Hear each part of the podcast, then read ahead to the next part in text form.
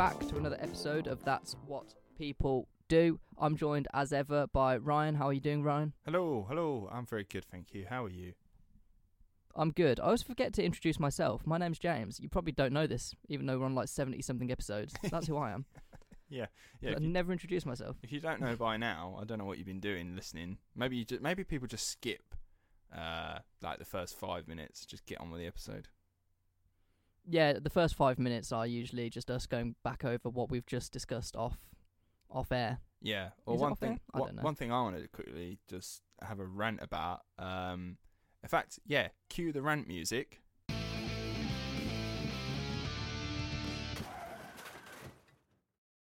Bloody hell, that's early. Yeah, yeah. Not even a minute in. Uh, rant music incoming. Um, South Essex, where I live, didn't get any snow last week. It seems the entirety. Oh, really? It seems the entirety of the UK got covered in snow, except for where I live, and I was so depressed. We had a lot of snow. yeah, I saw some pictures. I've seen your snowman. Yeah, built. I built two snowmen. Oh, why had you got to rub it in? Uh, I, I saw. now, th- I live, not joking. I live 30 minutes away from East London, right? And I saw people that live in East London posting all over their social media of them building snowmans and doing snow angels. In the meantime, I could have stood outside and just there was nothing. It's because of all the heat off all the tanning beds that are constantly on in Essex. Very good. No snow there. Different climate. different climate down here. Yeah, I feel like it's like um, it's it, it's never been more accurate. Like Game of Thrones, like winter is coming. The entirety of Westeros is just like getting cold, and then King's Landing on the southeast coast, or like Dorne even further down, it's just like it's a desert. It's like nice and summery yeah, still. nothing touches it. Nothing touches it at all. That's Mm. how it felt being in the southeast. so yeah, that, well, I loved it. that's my it didn't last long though. It lasted a couple of days and then got warm very quickly and it all rained away. Yeah, man. I never thought I'd be rem- like be reminiscing over the Beast of the East. I want that back. Oh no, because I moved to London like a week before that hit, and I was. where This is where we met at London Dungeon, working together, Mm. and I got my first late because my train was stopping in every station for ten minutes because the snow was that bad. and I was like, do I argue with these people that they're giving me a bloody late warning? Like, have you looked out the window? Yeah. What, do you want me to do? Just get out and push the train? Oh man, on on that, right? I want to stay on that because this same company, I obviously, like I said before, I have an hour. I used to have an hour and a half commute into work every single day, so I had to get a train at like just before eight o'clock in the morning. It's not too dramatic, I know, but um, but uh, yeah. So I used to have to walk to my train station. It was obviously covered in snow. The entirety of the, where I live in southeast Essex was just covered in snow. Um, and uh, yeah, I got to the train station and there were no trains running at all. The station masters and were like, "Yep, no, sorry, we've got no trains. The uh, the last train we had literally left about 20 minutes ago, and that was supposed to be the 6 a.m. train, almost two hours late. So I was like, "There's no way I'm getting to work today, and even if I do get into work, I'm going to be severely late, bordering on nearly finished." So I was like, "Well, th- there's Mm. just no point." So I rang up work and was like, "I'm sorry, I'm not going to be able to come in." And then, and then the Spanish Inquisition just turned up, and nobody expected that. I got all the questions under the sun, like, "Okay, uh, what station are you going from? What time train were you supposed to be getting? What's the information been said?" And I'm like, "Listen." I'm not just trying to get a snow day off here. Like I actively did try to go to work. Stop trying to catch me out. It gets to the point as well where you have to consider your health over the job. Like, if I'm going to injure myself getting into work, I'm not going to go in. Yeah, yeah. Can you imagine if the train had derailed and I'm like, I've still got to go to work? It'd be like Mm. you know in um, there's that uh, Will Smith film where he, where he was like it's, it's an old film where him and his young son, and he's like he's a poor. Oh, uh, Pursuit of The Happiness. pursuit of happiness, and in the trailer he gets like run over by some bloke, and he's like, "Are you okay?" He's like, "I got to go to Mm. work. I'm not doing that." No, no. It's London as well, so the second there's even a little bit of snow, all the trains just grind to a halt. Exactly, exactly. And it's The, like, the the city just ceases to exist. It's like, all right, it's lucky for you that you get to spend almost a third of your, well, no, three, two thirds of your bloody wage packet on your rent so that you can go to work still. But I'm not willing to do that. No, no. Yeah, I and I remember that one day where they were scrambling because they were like, "Oh my god, snow's hitting," and they were coming round like all the rooms because obviously it's really difficult explaining how the dungeons work to people that don't work there. But there's loads of different rooms, and the managers were coming round like, "Where do you live? What what trains do you get?" Because like one train service was like saying they were going to close, and they were like, "Go home, go home, go home." Yeah, it was mad, wasn't it? Bring back the Beast of the East. It's Beast of the East, love it. Talking of the East, Oh, nice. let's head over there for this episode. Nice segue. We always find a nice segue. Yeah. So uh, last week, if you remember, if you're traumatized, if you're still vomiting because of it, we had potentially the most horrific episode we've ever had ever. Can I can I quickly just jump in and say I, I actually got told off, dear listeners, by my mum for that episode. Mm. My mum listens to every. We did put disclaimers out, but maybe we should have put a, a vi- like a verbal one at the start. Yeah, yeah. My mum listens to every episode. She's very supportive, um, and she says she's learnt a lot about me since listening to this podcast. And um, had, I got told off because uh, we we weren't clear enough in the warnings beforehand uh, as to how brutal it was. And my no. mum uh, was not very kind about Gertrude at all. Yeah, maybe we should have um done a little more disclaimer. But I did put it on explicit, to be fair. Uh, this Yeah, episode, it's your own fault, mum. yeah, I don't think it's anyone's fault. No one could expect that. So, this episode's a lot nicer. It's not like nicey nice. Everyone's going around hugging. It's just nice as in no one's getting tortured, which I think is a step up. Yeah. So uh, we're gonna we're going back to space. If you very b- briefly, if you remember our episode on Margaret Hamilton that we did Yeah, yeah. probably about a year and a half ago now. Margaret She- Hamilton, we done in a London studio. Remember? Mm, yeah, crazy time. That Mm. was what July 2019. I want to say. July 2019. Yeah. Yeah, long time ago. So uh, she was instrumental in the space launch in America. She wrote the codes, and she was a a woman who pioneered in engineering and was very respectable in her field, even though there was a lot of men around her telling her that she couldn't do it. So Mm. to to do on the flip side of that, obviously at this time there was the space race, and the space race, if you don't know, was the U.S. and Russia or the Soviet Union at the time desperately trying to be the first nation to conquer space, to put people in space, to orbit the Earth, to fly, uh, put man on the moon, etc., etc. So the Russians decided that they wanted to be the first nation to put a woman into space, and this is where. And I'm really sorry if you're Russian, but there's a lot of Russian names in this, and I'm going to try my best, but you use a lot of consonants. Valentina Tereshkova. I feel like I've got that one down. Sounds uh, was- sounds accurate. the first woman in space. So th- that's who this episode's about, Valentina Tereshkova. And she was born Tereshkova. on March the 6th, 1937 in Christ, here we go. Bolshoi Maslenikova. Oh, I'm not saying that uh, again, but she, it was a it was a village that was in western Russia. That's all you need to know. And her mother and father were just general farmhands at the time. They lived on a plot of land. However, 1937, what's around the corner? WW2. So her father was tragically killed in World War II, probably to do with the German invasion of Russia. And this happened Mm. when she was two years old. So her mother was then left to raise her and her two siblings alone, whilst holding down a job in the cotton industry. And then, obviously, when old enough, her brother got a job in a textile factory to help the family because Yeah. Russia was in economic crisis at the time. So only having one person bringing bread to the table, uh, particularly being a woman who would struggle to find high-paying work just because of general sexism, Yeah. it would it would have been tough on the family. So Valentina began school quite late by our standards. Reports vary, but I've found eight. She started at the age of eight. Uh, she later moved into her grandmother's home, where she worked as an apprentice in a tire factory, and this was in 1954. So we've jumped a little bit.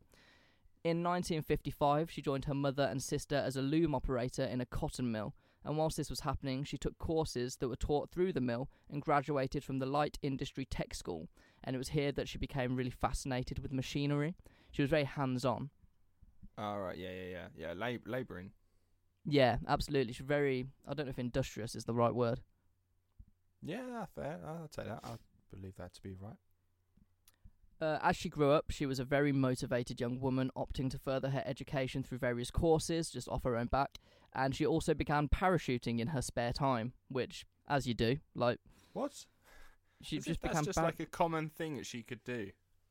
Yeah, she uh she did over 100 parachute jumps, mo- m- way more than that, but yeah. And it was the parachuting that would be a massive asset for her future. In 1959, Valentina made her first jump, and she later recalled that her mother had warned her, "If you crash, don't come home." Which to me, like, if you crash from a skydiving like accident, like I don't think you're going home anyway. yeah, yeah. Um, nasty way to go. Uh, she became a keen amateur skydiver with a local club, and decades later spoke of how she fell in love with it. And she said, "It's not really falling; you experience enormous pleasure from the sensation of your whole body. It's marvelous. Mm. I'd love to go personally. I really want it. It's on my bucket list skydiving. Oh, I don't know. I don't know. Uh, my sister wants to do it, and um, uh, uh, no, Jenna is going to be doing it with her mum at some point in April. Um, Mm. uh, I keep being asked if I'd like to do it, and um, I, I, I, the way I described it, I said if you'd have asked me when I was 21, I'd do it tomorrow. Uh, Mm. I'm now 27, and um, I'm just a bit, I'm a bit scared. Getting on a bit. This is the thing. To bring up Will Smith for the second time in this episode for some reason, Wow, I, I know it's weird.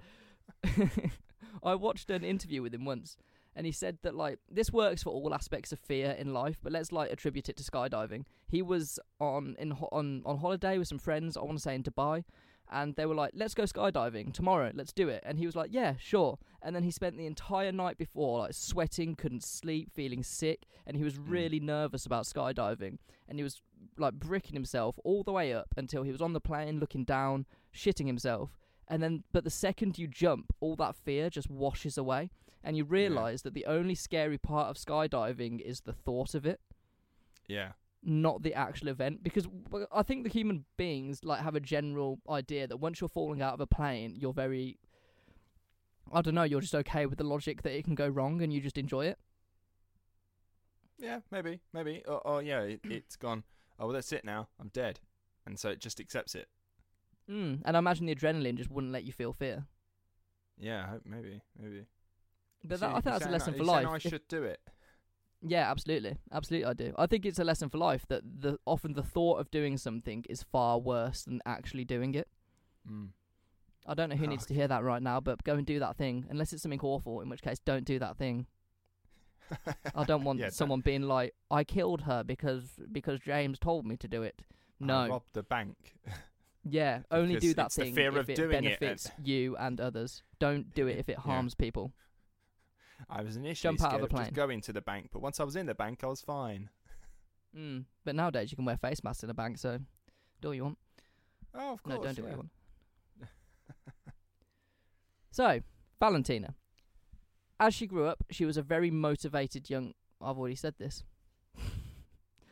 oh, I like this?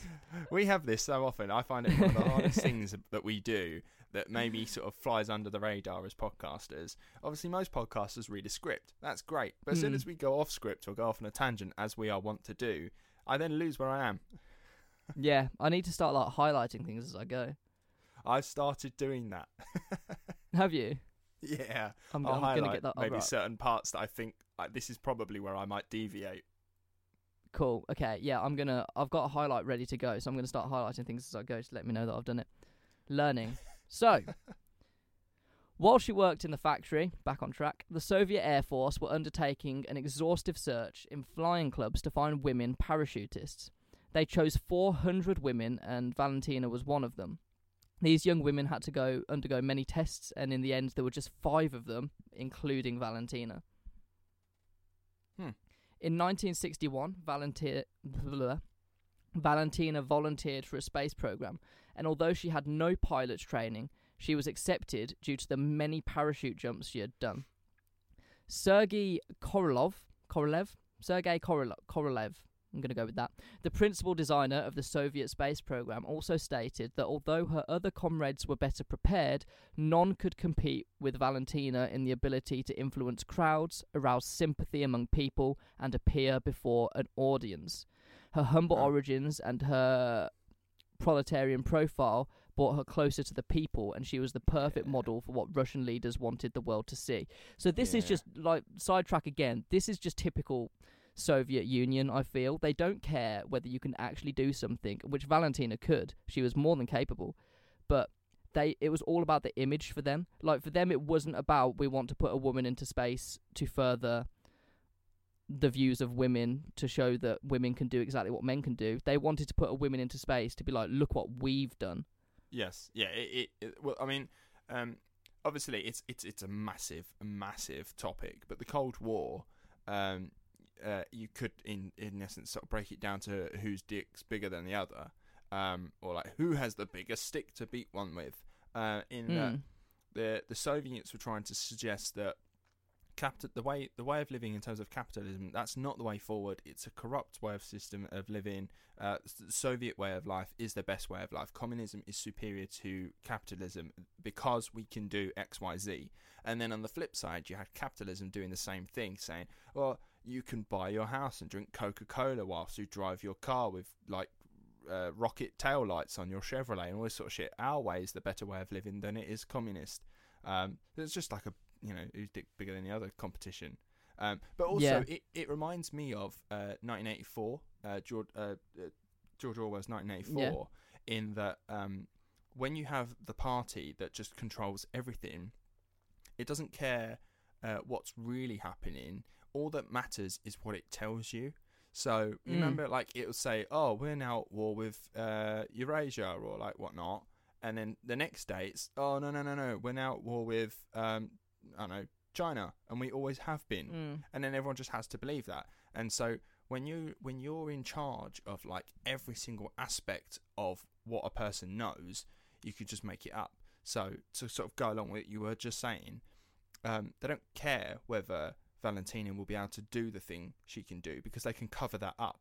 But what they can do is say, well, we actually have the first woman to have gone into space. She died, but you won't know that because we're not going to tell you that. It doesn't matter. It's the fact that we did it. It's, if you look at um, Chernobyl, and if you haven't watched the series, watch the series. They tried to cover that up so much. It's Oh, yeah. ridiculous. And even now, like you look at the files of how many people died, and they stopped counting at one point. They was like, "Oh, we're going to stop counting and stop recording it." Yeah, yeah, yeah. It uh, that honestly, if if you want to watch something over lockdown, watch Chernobyl. It's fucking amazing. Yeah, really, really good se- series. Um, it's like But, it uh, feels like it should be boring, but it's just not.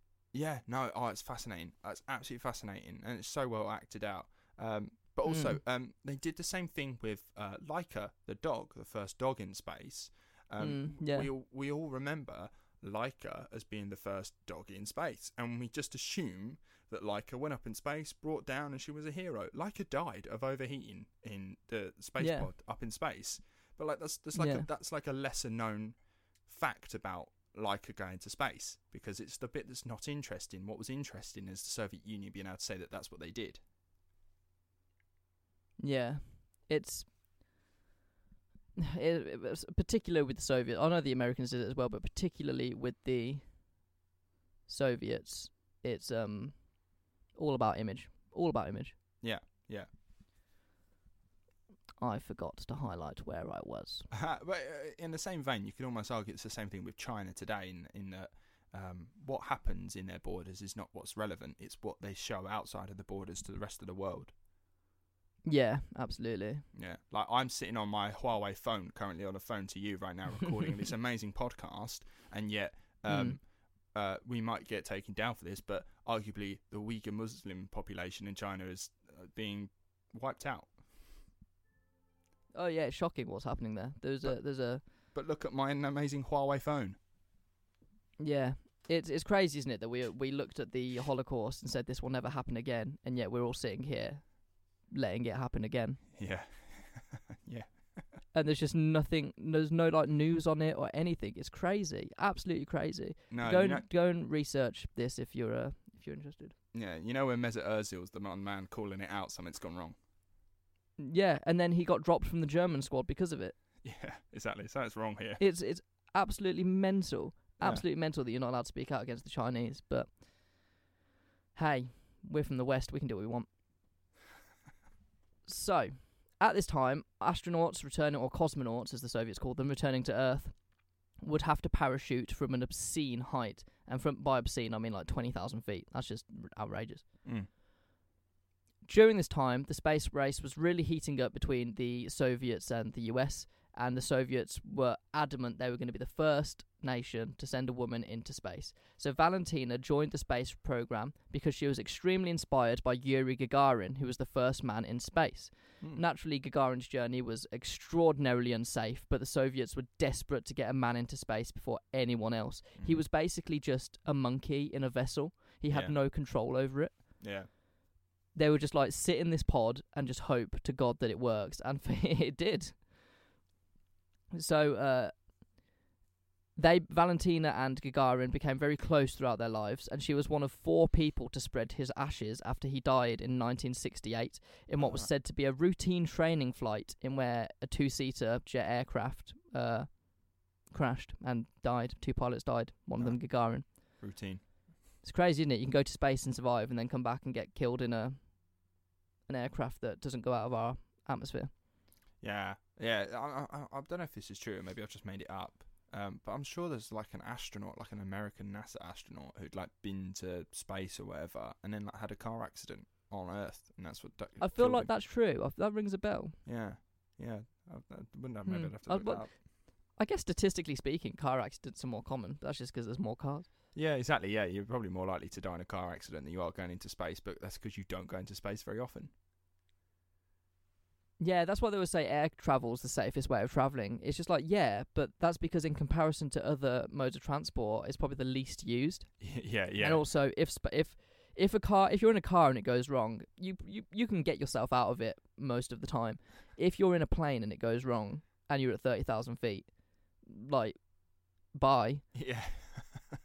I've watched a lot of air crash investigation, and some pilots are great and they can get, can get out of it. But if certain things happen, like just put your head between your legs and kiss your ass goodbye. yeah. Well, supposedly that's a myth, isn't it? The whole put your heads between your legs when you're in a pla- airplane. Apparently, it's to um protect your teeth so they can identify you. yeah, I've heard that too. Hmm. Which you never know. But then, the, if, even if you like this, is getting so morbid now. It's supposed to be a nice episode. But if you crash into the water, the plane will just disintegrate, and you'll disintegrate with it. Yeah. that's good fun. It's yeah. So if you've got a holiday planned, don't know why you would because it's lockdown. But if you do, have fun, enjoy your flight. So throughout their time together, Gagarin helped Valentina to train to become a cosmonaut, and he praised her energy, strength, and willpower. In 1962, Valentina was selected to begin training as a cosmonaut, largely down to her parachuting prowess. She received 18 months of training, which including testing how she reacted to being alone for long periods of time. Like I feel like we're all feeling that at the minute, Yeah. and how she coped with zero gravity and high gravity environments. These trainees also had to jump from a plane flying three miles above the sea, wearing 300 pounds of spacesuit gear. Valentina naturally excelled at this test, and the general in charge of selecting who would go to space thought Valentina was both competent and charismatic. Which is like the perfect blend charismatic for the cameras and competent at the job. Yeah, yeah, yeah, yeah. That's really exactly cool. what they wanted. Mm. On June 16th, 1963, Valentina was launched into space on the Vostok 6 shuttle. Another rocket launched by Valery Bykovsky was also launched as a part of a pair mission, each cosmonaut with their own spacecraft. As the rocket launched, Valentina shouted, Hey Sky, take off your hat, I'm on my way. Hmm. She orbited the Earth for 48 times in just under three days. Whilst in space, Valentina had to perform tasks and manual orientation to keep the rocket on track. During her first orbit, she suffered with headaches and nausea, causing her to fail orientation on the second day of spaceflight. However, she would deny this ever happened. Oh. So, depends who you believe. The two spacecrafts that were up in the uh, space at the same time would pass each other whilst in orbit, and they'd communicate when they were in range. However, all this up in time, all this time up in space, her mother actually had no idea where she was. Right? The headlines of the newspaper were the first time Valentina's mom ever heard of her space travels, and when she was asked about it, she said, "My daughter is just a parachute jumper. She could not be aboard this spaceship." yeah. Imagine going to space and not telling your mom where you were going. yeah. and you get home and then it's just like y- your answer machine is just full, full of like messages from mum. Yeah. Where have you been? Where have you been? what are you up to? Are you in space? yeah, yeah. Crazy, mom will kill me. When it was time to return to Earth, disaster nearly struck. And however, typical typical Soviets, this was kept hidden for 40 years and has only recently been unveiled that it almost went very wrong. Ooh.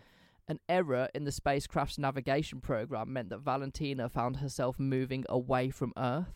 However, she noticed this, and the scientists quickly developed a new landing algorithm. And Valentina got a bit battered and bruised with the landing, returned to Earth, and upon returning, she had to parachute from around 20,000 feet and was given the title of the hero, hero, hero of the Soviet Union. Oh, yeah. And she landed somewhere like round Kazakhstan and Mongolia Mm. on like the borders and she landed and the people there of the villages were like, Do you want to come for dinner? She's like, Yeah and she went and had dinner with them and then she got reprimanded because she hadn't had like the proper jabs. Oh no way! That's so funny though. Can you imagine that? Just like seeing a human just fall down from space and not think they're aliens and just go, "Do you fancy some dinner?" And she's like, Yeah, a bit peckish, go on yeah, then." why not? I've been up there for a while, not eating proper food in a bit. That's so cool. Also, Mm. like credit to the uh, the engineers in that on Earth. Uh, who like can just Oh, yeah, so they worked out quickly quick. come up with something different. That's so fascinating about space. Yeah. Um, uh, uh, flight. What I find fascinating though is how quickly it all developed. Like if you imagine the 1940s, putting someone in space was just like no way. Yeah. and then 20 years later they were doing it frequently and now we're looking at Elon Musk landing rockets like sending them up into space and landing them back down exactly where he wants them Yeah, uh, well, I mean, even madder than that, if you if you go back just a little bit further, and like at the beginning of the century, in 1900, I think humans had just only just started to like take flight, and Mm. within like It's 60 crazy years how, like, space. we went through what thousands thousands of years of just humans existing and like they accomplished cool things but in terms of technology meh Yeah, and then all of a sudden in the last like 100 years it's just blown up yeah, we just come along. So it's a cool time to be alive. Really cool time to be alive. I'm convinced we're gonna um put a man on Mars in our lifetime. I bloody hope so. I think Elon Musk will will die like fighting for it to happen. Yeah, I, I have you ever seen Cowboy Bebop? No. Oh man, you've got to watch it. It's an anime from like the 90s, and it's just ace.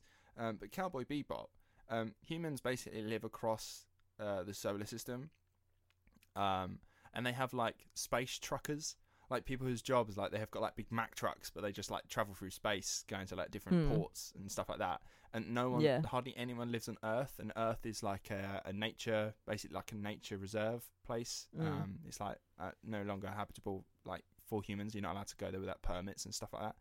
Oh man, it's so cool. I want to be able to like just go on holiday to uh, like a, a lower asteroid in near not off the coast of Venus or something. Hmm. Yeah, that'd be awesome. I don't feel like we'll see that in our lifetime, but maybe. Who knows? I will, but yeah. I think we're gonna see some really cool advancements in the next 10, 20 years. Mm. Oh man, I love sci-fi. Bring it on. So, it took another 19 years for another woman to make it into space, being another woman from the USSR, Svet- Svetlana Savitskaya.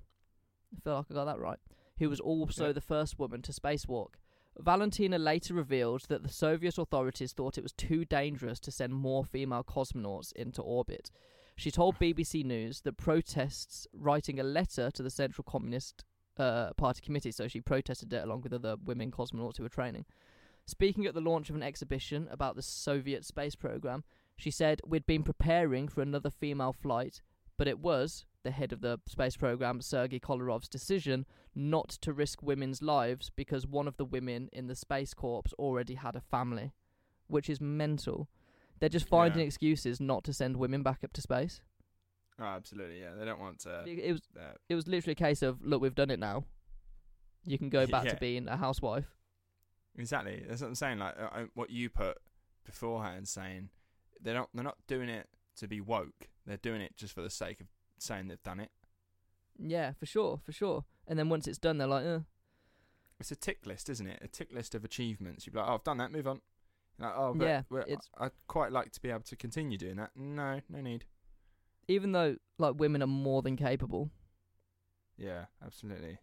There's, I don't. I, once you put someone in space, I don't think their gender really will have anything to do with their capabilities. It's down to the individual. Oh, absolutely. Yeah. If you can do the job, why not? Yeah, absolutely.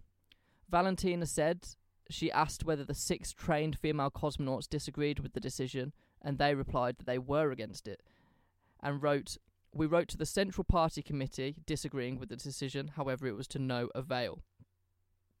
This revelation is at odds with the Soviet leader at the time, Nikita Khrushchev, who wanted Valentina's fight to be a clear sign of equal rights under his communist regime. Mm. During the, the flight, Valentina spoke directly with Khrushchev, saying all systems are working perfectly, and he had ref- replied, Valentina, I'm very happy and proud that a girl from the Soviet Union is the first woman to fly in space and operate such a cutting edge equipment.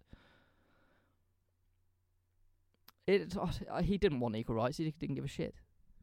No. Um, Khrushchev was the guy that oversaw. Uh, he he was like in during. He fought in the Second World War, didn't he, or something? And then like wasn't No he idea. oversee? I think he oversaw Chernobyl's incident, or was he before that? Oh, I think it was Uh, Gorbachev. oh. Gorbachev was oversaw Gorbachev. Chernobyl. Yeah, never mind. Khrushchev was a bit of a dick. Yeah, there's a lot of chefs. Yeah. They're all. Standard, I mean, you look standard at. political response.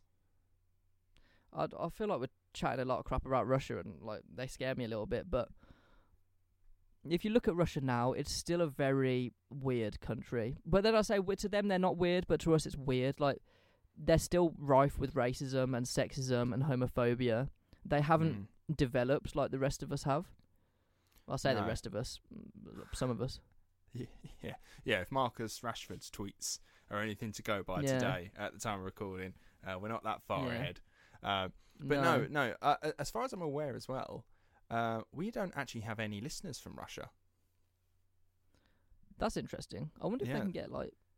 Well, to be fair, I've got lots of Instagram followers of just Russian women wanting sex, so they just Yeah. keep following me, and I just accept them. I don't follow back, but like if they want to drop me a follow, cool. Enjoy weird who, in- Instagram who, stories. who knew that you were just like so desirable to Russian women? Well, well, apparently I am, and I'm very proud about it because I don't know. I'll give someone a green card eventually. yeah, exactly.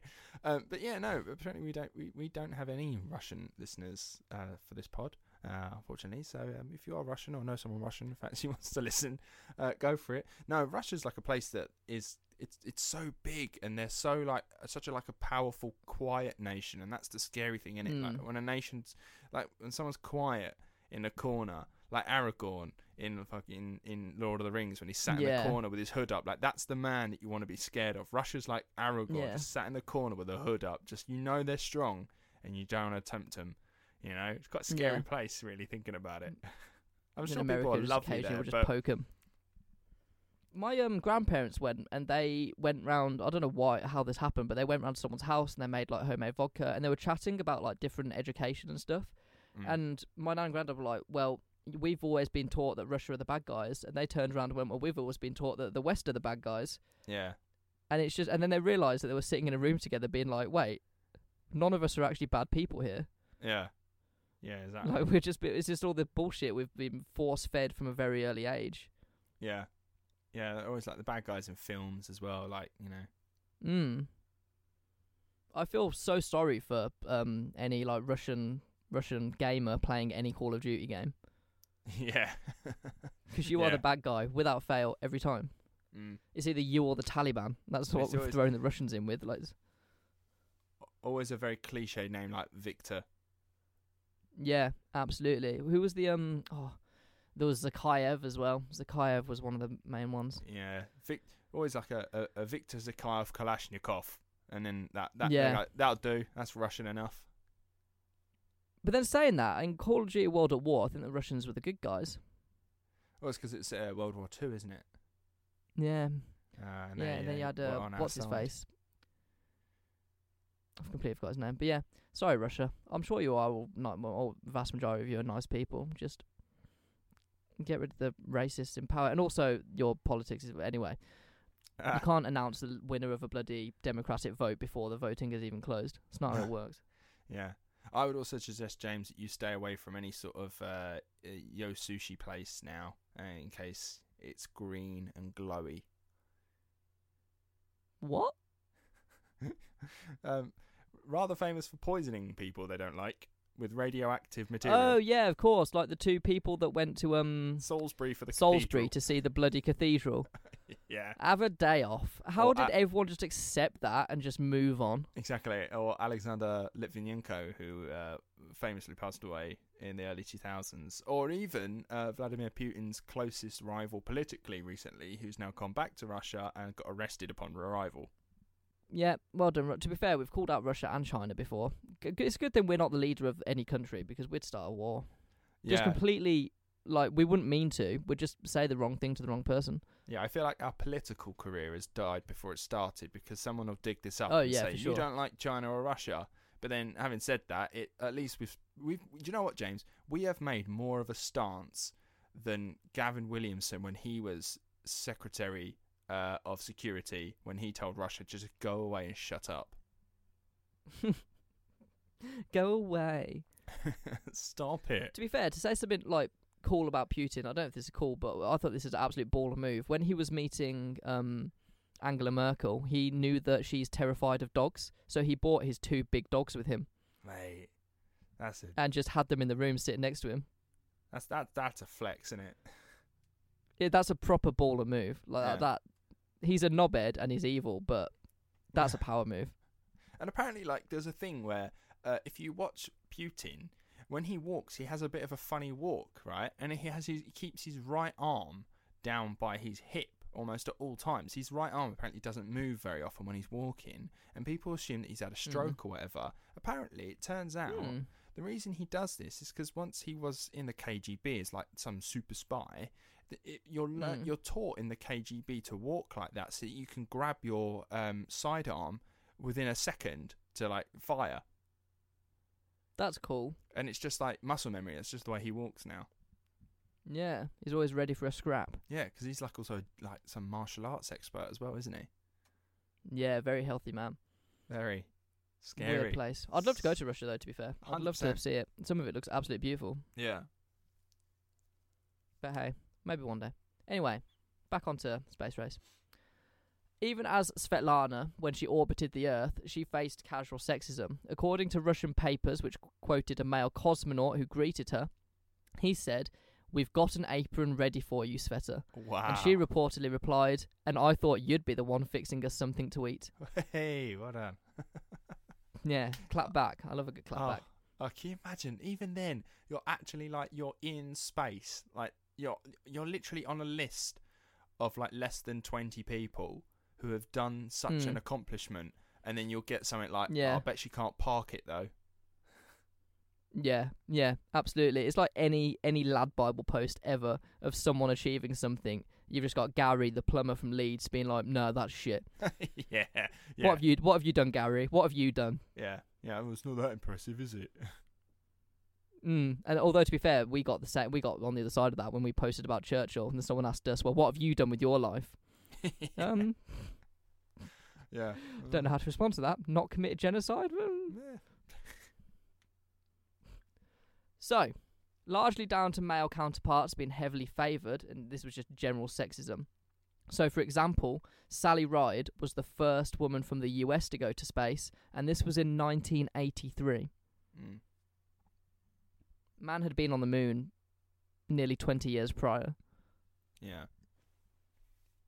But then it, I I think that comes down to the fact that the Americans saw that they'd put a woman in space and thought, oh, well, we don't need to do that now. Yeah. No, exactly that. It's So exactly that's that. the Americans being just as bad as the Russians, only doing it for image and not because they had no idea that women are just as capable. Oh, I think you're spot on there. Like, had it been the other way round, had America had got, had America got a woman into space before the Russians, I doubt they would have done it. No, the Russians probably would have been like, look, we've put a child in space. yeah. yeah. No, exactly that. Just. After returning to Earth, Valentina graduated with distinction from the Zhukovsky Military Air Academy in 1969. She also delved into politics, becoming a key figure in the Communist Party, and would often represent the USSR at world events. She also received the United Nations Gold Medal of Peace for her work as a spokesperson for the Soviet Union. That's cool. So she was a bit of a badass. She went on to do a lot of cool things. Yeah. Yeah, that is cool. Valentina was to wed another cosmonaut, Andrian Nikolaev, m- uh, months after landing from her orbit, and it's said to be a match that was likely arranged by the government. So the government kind of setting people up, being like, "Look at this amazing, perfect couple." Yeah, no, it's definitely that. It's definitely like a uh, not not to say that maybe they didn't in time come to love each other, but I I I'd go with that. I'd say maybe the the, the government had set that one up. It's politically and Mm. publicly, it's it's a it's a genius move. Yeah, for sure. It's all about image, all about image. Valentina remained a member of the National Space Program as a pilot and a trainer, and she and Andrian had their first child, and this was the first ever child born to uh, two parents who had been to space, yeah, Star Child. which is cool. Yeah. Uh, Valentina's fame meant she had her face on postage stamps, stained glass, plaques, and other propaganda for decades. Around the 1970s, Valentina retired, possibly on orders from the Soviet government, which she served in a number of roles that were meant to like foster women in the sciences and diplomacy abroad. She attempted and failed to return to the space program in 1978 as Russia and the US began a new round of the competition. In the process, she met her future husband, divorcing Nikolaev in 1982. After the USSR, Valentina gradually returned to public life and won the election as Russia's Duma in the early 2000s. Cool. Not 100% sure what that is. I probably should have researched that more. At 75, she would gladly go on a one way mission. She said that she would gladly go on a one way mission to Mars. Valentina has always been modest about her own achievements, saying one cannot deny the great role uh, the great role women have played in the world community. My flight was yet another impetus to continue this female contribution. Oh, that's cool. That's cool. She's not sort of like it's Mm. not got to her head, and she's not saying, "Oh, look at me, look what I did." She's like, "Look, it's it's just one step in what women can do." Yeah, she did it for women everywhere. Mm. I like that. which I really like. Valentina was the first woman in space, and she remains the only woman to have ever conducted a solo flight, which I imagine will probably remain for a very long time because they usually send them up in pairs now, don't they? Yeah, yeah, it's too dangerous, isn't it? Mm. At 80, still alive, she remains the conservative lawmakers in the Duma. I need to research what Duma is. And So- she's an advocate of President Vladimir Putin's agenda. The Duma, uh, if if I'm right in thinking, the Duma is like uh, what we would call Parliament. Um, oh, right, that makes yeah, sense then. so you, you become elected to the Duma. and The Duma was there t- as to represent the people of Russia, and I think it was it was created by one of the Tsars like years and years ago as like a way of um, suppressing uh, some rioting and stuff like that. They were like, okay, fine, fine, fine, Mm. you can have a say, uh, and then the Duma was significantly like a, a, a it was there for show more than anything. Um, Mm. but yeah, no, I think it's more relevant now than it was before. But again, still not that Yeah. relevant. But yeah, no, I think that if, if I'm right, I'm right. It's good. I think that's what the Doom Yeah, is. that sounds right. Yeah, because she's a buddy of old Putin. Yeah. Oh, is she? So that's reached the end of this episode, but I'm going to leave you with two quotes from Valentina. If women can be railroad, I'm going to start that again because I don't want to butcher it. If women can be railroad workers in Russia, why can't they fly in space? And also, this is a message. This is not a quote. This is me talking now. As a message for all the young girls and women who have high aspirations in the world in which men strive to put them down. She says, "Work hard. You will get there. I'm very jealous of you." Oh, I like that. So yeah, she was a an icon for women, I think. Even though she was used as perhaps as a bit of a pawn, she turned it into something very positive and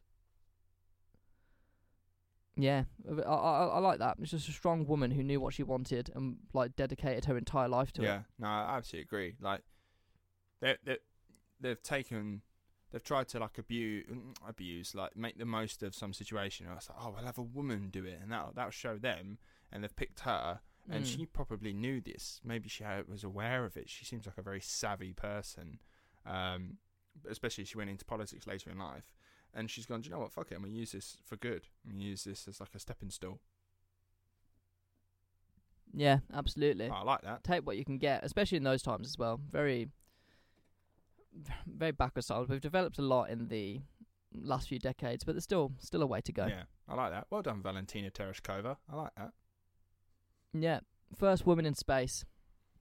And uh, as like a, a role model for other people. I like it. In so, you know, I think it's about role Yeah. models. Like I don't know if I don't know if you agree with this, maybe or not. But when we tend to look at role models, it's almost like you have to be a saint to become one. So as soon as you do anything wrong, Mm. or if there's like at least like one little black mark on your record, you can no longer be considered as a role model.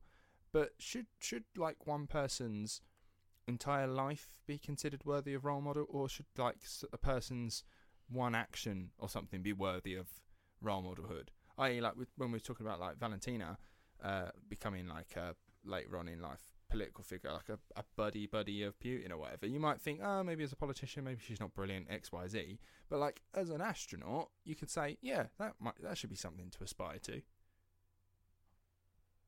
Yeah, absolutely. I don't think, I, I don't think she's ever done anything massively wrong. Oh, no. I think it's coming from a standpoint of maybe we disagree with the Russian government, but it's yeah, I, it's difficult. I don't, as we've established on many episodes before, no one is completely good and no one is completely well. Actually, some people are completely awful, Yeah. but no one is completely good. No, no. Like that, that- that's something that we've found so fascinating doing this podcast is that we, we started off. But I remember we were sat in like uh, a pub having like lunch together, talking about uh, how we would set up the show, and we said, "Oh, why don't we do like one too good, too bad kind of thing?" And that's how we started off, trying to find Mm. someone who'd done something good and someone who'd done something bad, and uh, either way, it's both what people do, it's the human condition and whatnot. And the longer we've done this now, we tend to like find out that most people seem to fit in this grey area. I've mentioned it before. There's this grey area where like uh, you don't quite fit in either category.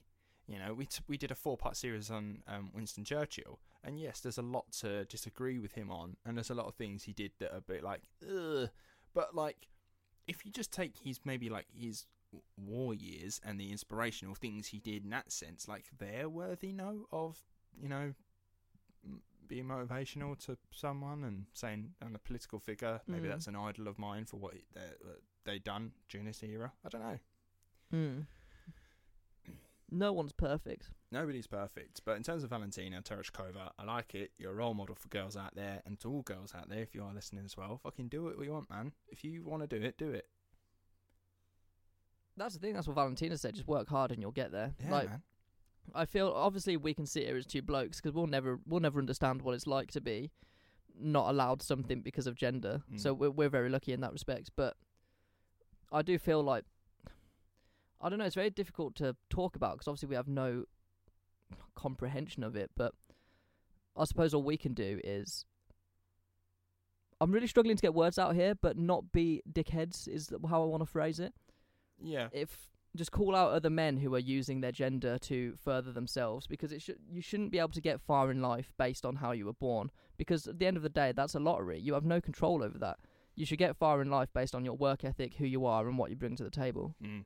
Yeah, no, exactly, exactly. It's if if you can do the job, then why not?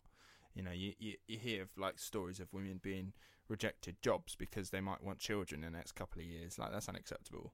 that's ridiculous Yeah. i remember having a big argument about that with someone years ago because he said that if he was an interviewer and he had a male and female candidate around the age of 25 and they were both exactly the same, both exactly the same qualifications, and both smashed the interview, he'd choose the man because there's no risk of the man getting pregnant. Ah, man, that's awful. And I thought that's mad that that's even a thought process. Yeah, yeah, And that's why they say, um, this is just a random aside, it doesn't really relate. But if ever you're in an interview and they say, uh, like, what what are you gonna do? Like, do you have any plans? Never say that you're gonna go traveling or go on holiday somewhere because straight away you've then said, I'm not gonna be here for a certain amount of time. yeah. No, exactly. Spot on. The best thing to do is accept the job and then deal with all that after. Yeah. Fuck employers, man. Yeah, it's it's great. It's a male dominated world, isn't it? But Yeah, I mean, even down to um, uh, m- the medical world. Supposedly, uh, from what I've heard, um, there's there's a there's a YouTuber called Doctor Mike. He's quite popular. Um, he uh, is is a New York based doctor, and he does YouTube and asks answers a lot of questions that he gets thrown at him. And he was talking on one occasion how like medicine for humans is primarily uh, aimed at the male human Um, so like, apparently, when Right. when we have a heart attack, doctors know uh, the symptoms and may miss like more like how to respond to it, X, Y, Z, and all that sort of stuff, right? But that's based on a male having a heart attack. Supposedly, when women have heart attacks, they can get various symptoms that are very different from a male having a heart attack, i.e., like back things like back pain they can get, um, Mm. which are just like when if if that person then goes to like a doctor and says I'm having tremendous back pain, blah blah blah. If that's the only symptom they're getting, like it's it's it's more likely to be undiagnosed and they could die from it. But, but because uh, the way um, females are uh, treated in medicine is just not been looked at. Because it's, it's just assumed that men and women are exactly the same, except for some have uh, penises and some have breasts. Um, but apparently, they're, they're, we're almost different species in that sort of sense. Like we're very, very, very different in a lot of ways. Um, but it's never looked at because they just assume that we're all the same. And so that's how, in terms of medicine, they always looked at how a man does it. Oh, we've done it then. It's like, well, women actually have very different things going on. That's I never knew that. Yeah. That is that's really fascinating. Mm, Hmm. yeah. I'm convinced though that women make better leaders than men.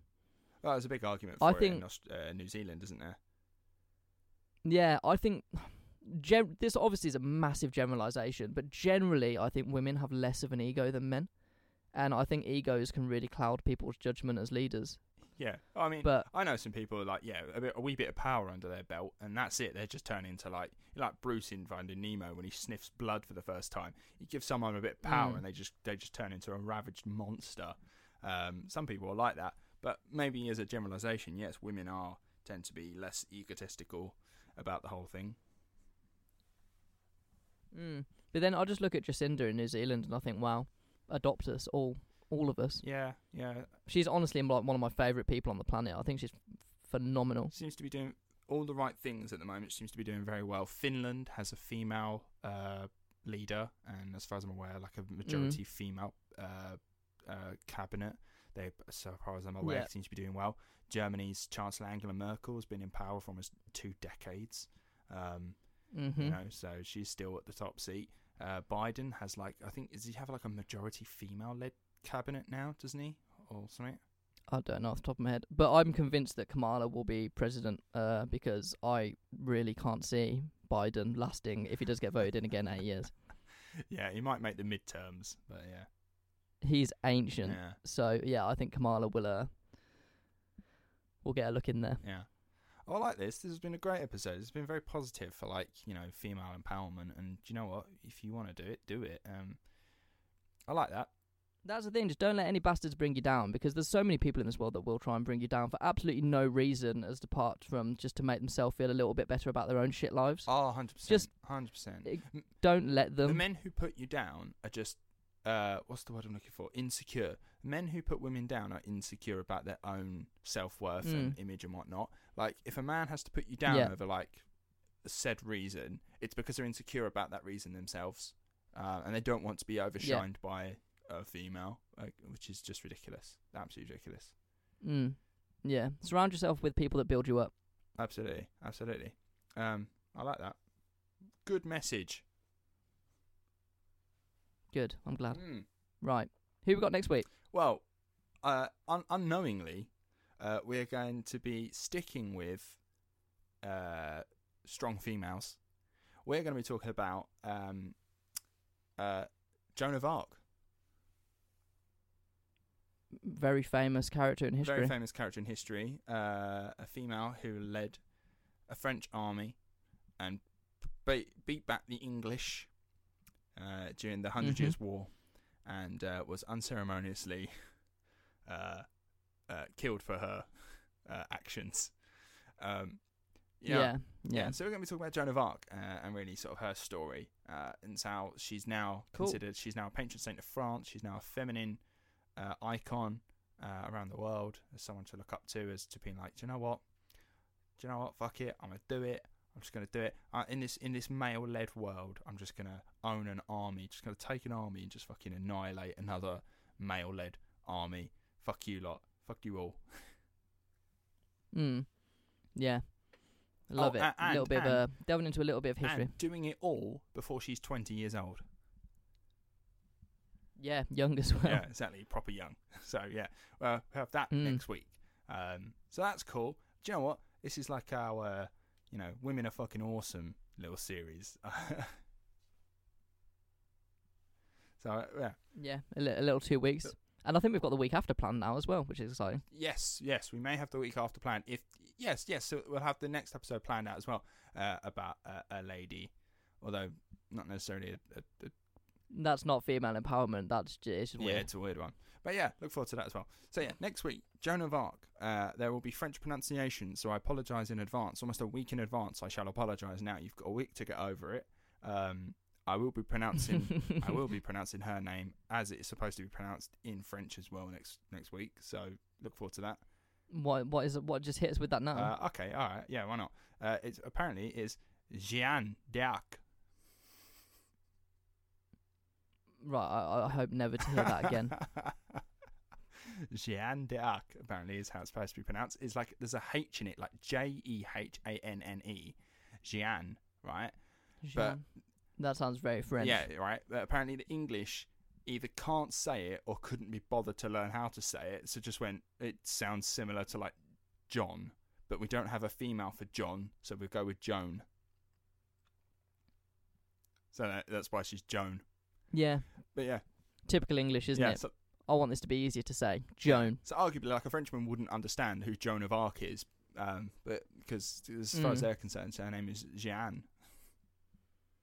Mm, fascinating. Yeah. Uh, uh, oh, and one particular French city that um, is pronounced uh, completely differently to how it even looks. So that's that's fun. I had to learn how to say that. There's a lot of pronunciations coming next Yeah. week. So look forward to that. Uh, thanks for that episode, James. That's been fascinating. Um, I hope everyone else enjoyed that. We were talking about Valentina Tereshkova, which I think I've nailed as well now. Uh, Uh, Valentina Tereshkova, yeah. I feel like we got through the Russian words quite yeah, well. you done well. Well done. Well done. Congratulations. High fives all round. Um, yeah, thank you very much for listening, everyone. I hope you enjoyed this episode. Yeah, we said we'd do a nice lighter-hearted episode, and I hope we've brought that to you. Female empowerment. Fucking go, girls. Do what you fucking want. Do what you want. Um, don't be like I don't. I, I just don't want to sound David Brent about it all. Do you know what I mean? don't want to come across and sound. Yeah, this is this is the this is this is the dilemma I was facing. Like, we are just two white blokes sitting here, and like it can at times I feel like it could come across a bit Yeah, patronising. Yeah. But I just like our hearts are in the right place, and we and we like. Yeah, it's it's difficult. It's a difficult one to approach, Yeah. really. Uh, so yeah, join us next week. We'll be talking about that, uh, Joan of Arc. Um, if you could ever be so kindly, rate and review us on iTunes if that's where you want to listen to us on. Um, if whatever platform you listen to us, if there's an option to rate and review, drop us a five star. Say hello if you fancy it. Uh, if you've got a suggestion for us, um, you can find us on the socials. Drop us a little message. Oh, um, quickly as well, I've got a wee bit of homework. Um, last episode, uh, you asked what a sophomore was. Yes, I did. I Right. forgot about that. Uh, I've been talking to Rowan. Shout out to Rowan. She's a listener from Nashville in America. Uh, I got in contact with Rowan and asked her uh, basically what what it is like. How does it work?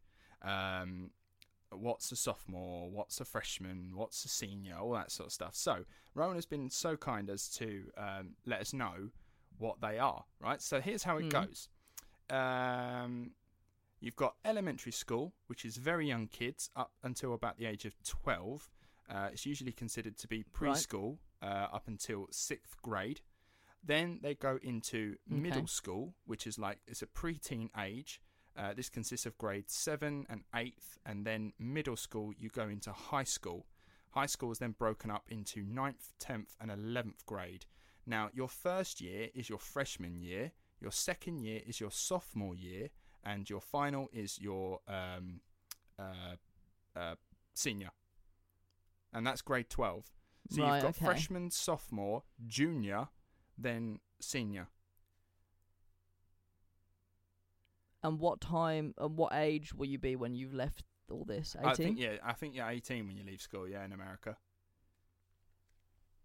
Okay, because we leave at 16. Yeah, we do. Oh no, that's changed now. It's now 18. Uh, college is compl- uh, compulsory, yes. isn't it? But I think you have the option if you want to go get an yes. apprenticeship. I think exactly that. Out. Yeah. So you either have to stay in education until you're 18, or from the age of 16, you have to go off and get an apprenticeship. Uh, but either way, you have to either be in education or be employed. That's crazy because when we were at school at the age of 16, it was like, bye, you just go off and do whatever yeah, you want. Yeah, I mean. I was the youngest in my year, so I was still 15.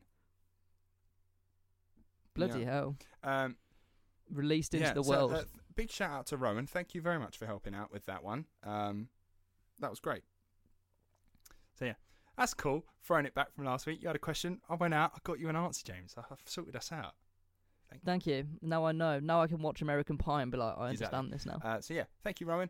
Um, yes, rate and review us if you want to. If you want have an idea or a suggestion for us, we've had a couple of suggestions being thrown our way, so we're going to look at doing those in the future uh, whenever we can fit them in. Obviously, we've got we've got a few episodes lined up now that we know we're going to have done soon, so that's cool.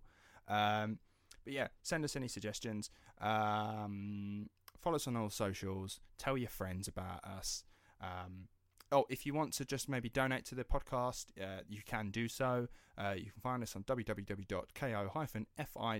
forward slash that's what people do, or on our social media, find our link tree. There is a link to it there. Uh, you can just one time donate to us, and that's it. It's not it's not a subscription. Don't worry about it. Um, also, uh, we said we'd mention it.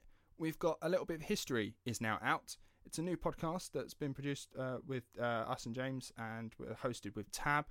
Um, and yeah, new history podcast where we sort of just like briefly go over um, big moments in history and try and like condense it down to like short 10 minute episodes that's easy for like younger people to listen to uh, as they're sort of being homeschooled at the, mo- Mm. at the moment. Yeah, because they keep pushing the school reopening date Yeah, back, don't they? So um, yeah, check that out because uh, we've now got three episodes out. The first episode is about the Black Death, uh, and just yesterday we put out two episodes about Henry VIII and his wives. So yeah, if you've got young ones listening, um, or if you if you've got young ones and you kind of want them to learn about a wee bit of history, uh, as you are doing right now, generally, uh, yeah, head over to a little bit of history, and um, yeah, they can we can sum it up for them there. So yeah, check that out if you fancy it. yeah. And that's Wonderful. everything. So, uh, yeah, next week, Joan of Arc. Uh, we shall see you there. Thank you very much, James. Thank you very much for listening. See you all later. Ta-ra.